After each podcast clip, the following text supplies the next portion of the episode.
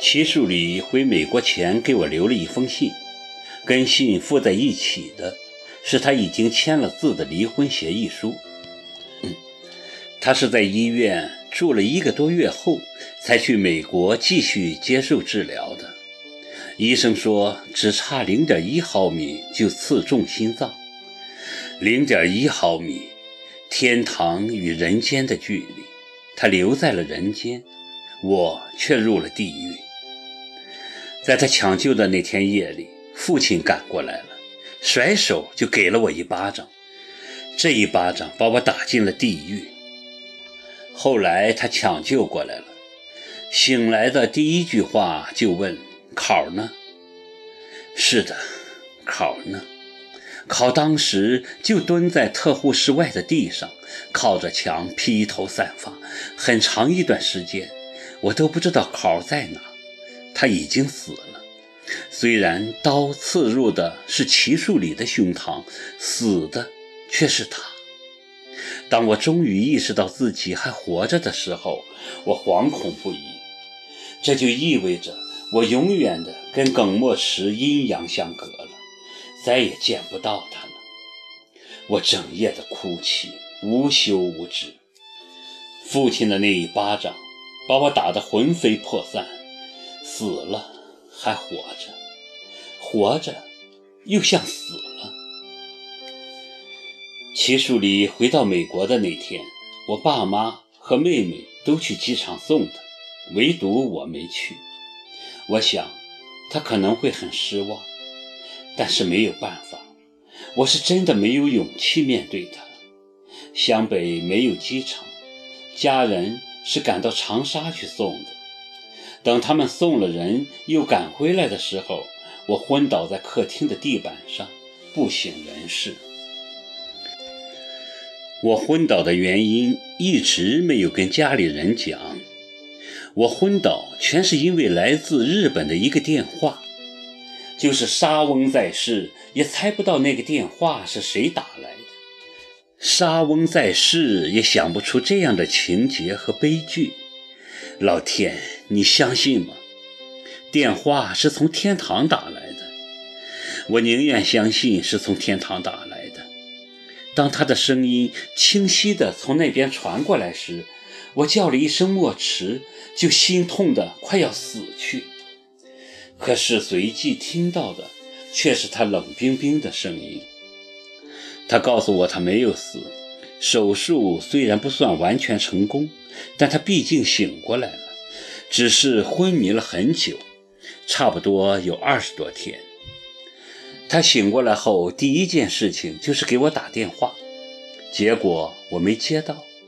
当时我正在医院看护同样昏迷不醒的齐树礼，我不知道是谁告诉他我和齐树礼结婚的消息的，估计是家里人。葛墨池说，他听到这个消息时，刚做完手术的心脏再次崩溃，当时就被送进了抢救室。葛墨池在给我的电话里是这么说的：“真没想到，你是这么绝情绝义。”我躺在手术台上，生死不明。你居然跟齐树礼结婚，我太失望了，白克豪，我真的太失望了。亏我还把爱和希望寄托在你身上，我真是愚蠢至极。我也真恨自己，为什么还要醒过来？如果一直就这么睡过去，我就不会知道这彻头彻尾的骗局。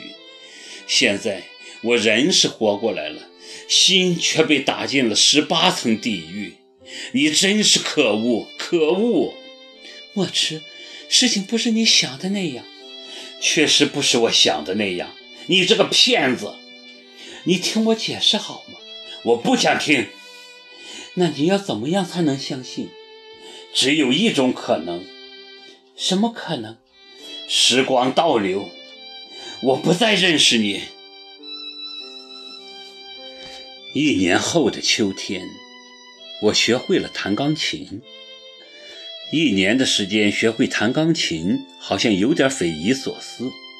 可是，在我身上真实的发生了。我学得很刻苦，白天到培训中心去学习，晚上请了个家教来家里授课。在这一年多的时间里，我什么事都没做，只弹钢琴。我的进步很快，老师说我的乐感超强，就是基础太差，这是当然的。快三十岁的人了还学琴，肯定是谈不上基础。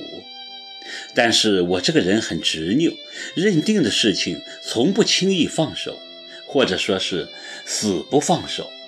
学琴如此，对待感情也是如此。其实我也不知道我学琴干什么，这个念头来得很突然。那是回湘北两个月后的一天，我和妹妹逛超市，正逛着，突然从音像间传出一阵钢琴声。只是个前奏，我就听出是耿墨池的《爱的系列曲》。我走不动了，身子摇晃起来，捂着胸口蹲在地上痛哭失声。妹妹拉不动我，围观的人越来越多。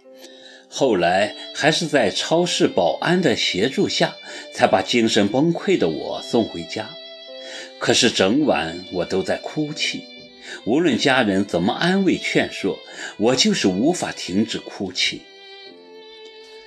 第二天，我就决定去学琴了，因为只有我自己知道，我患的绝症只有钢琴能治愈。我的绝症就是思念。自从耿墨池离开，我的身体越来越差，抵抗力降到了最低，动不动就感冒发烧。在长沙的时候，就是烧成了肺炎，才被父母接回湘北调养的。而他后来打来的那个电话，更是致命的一击。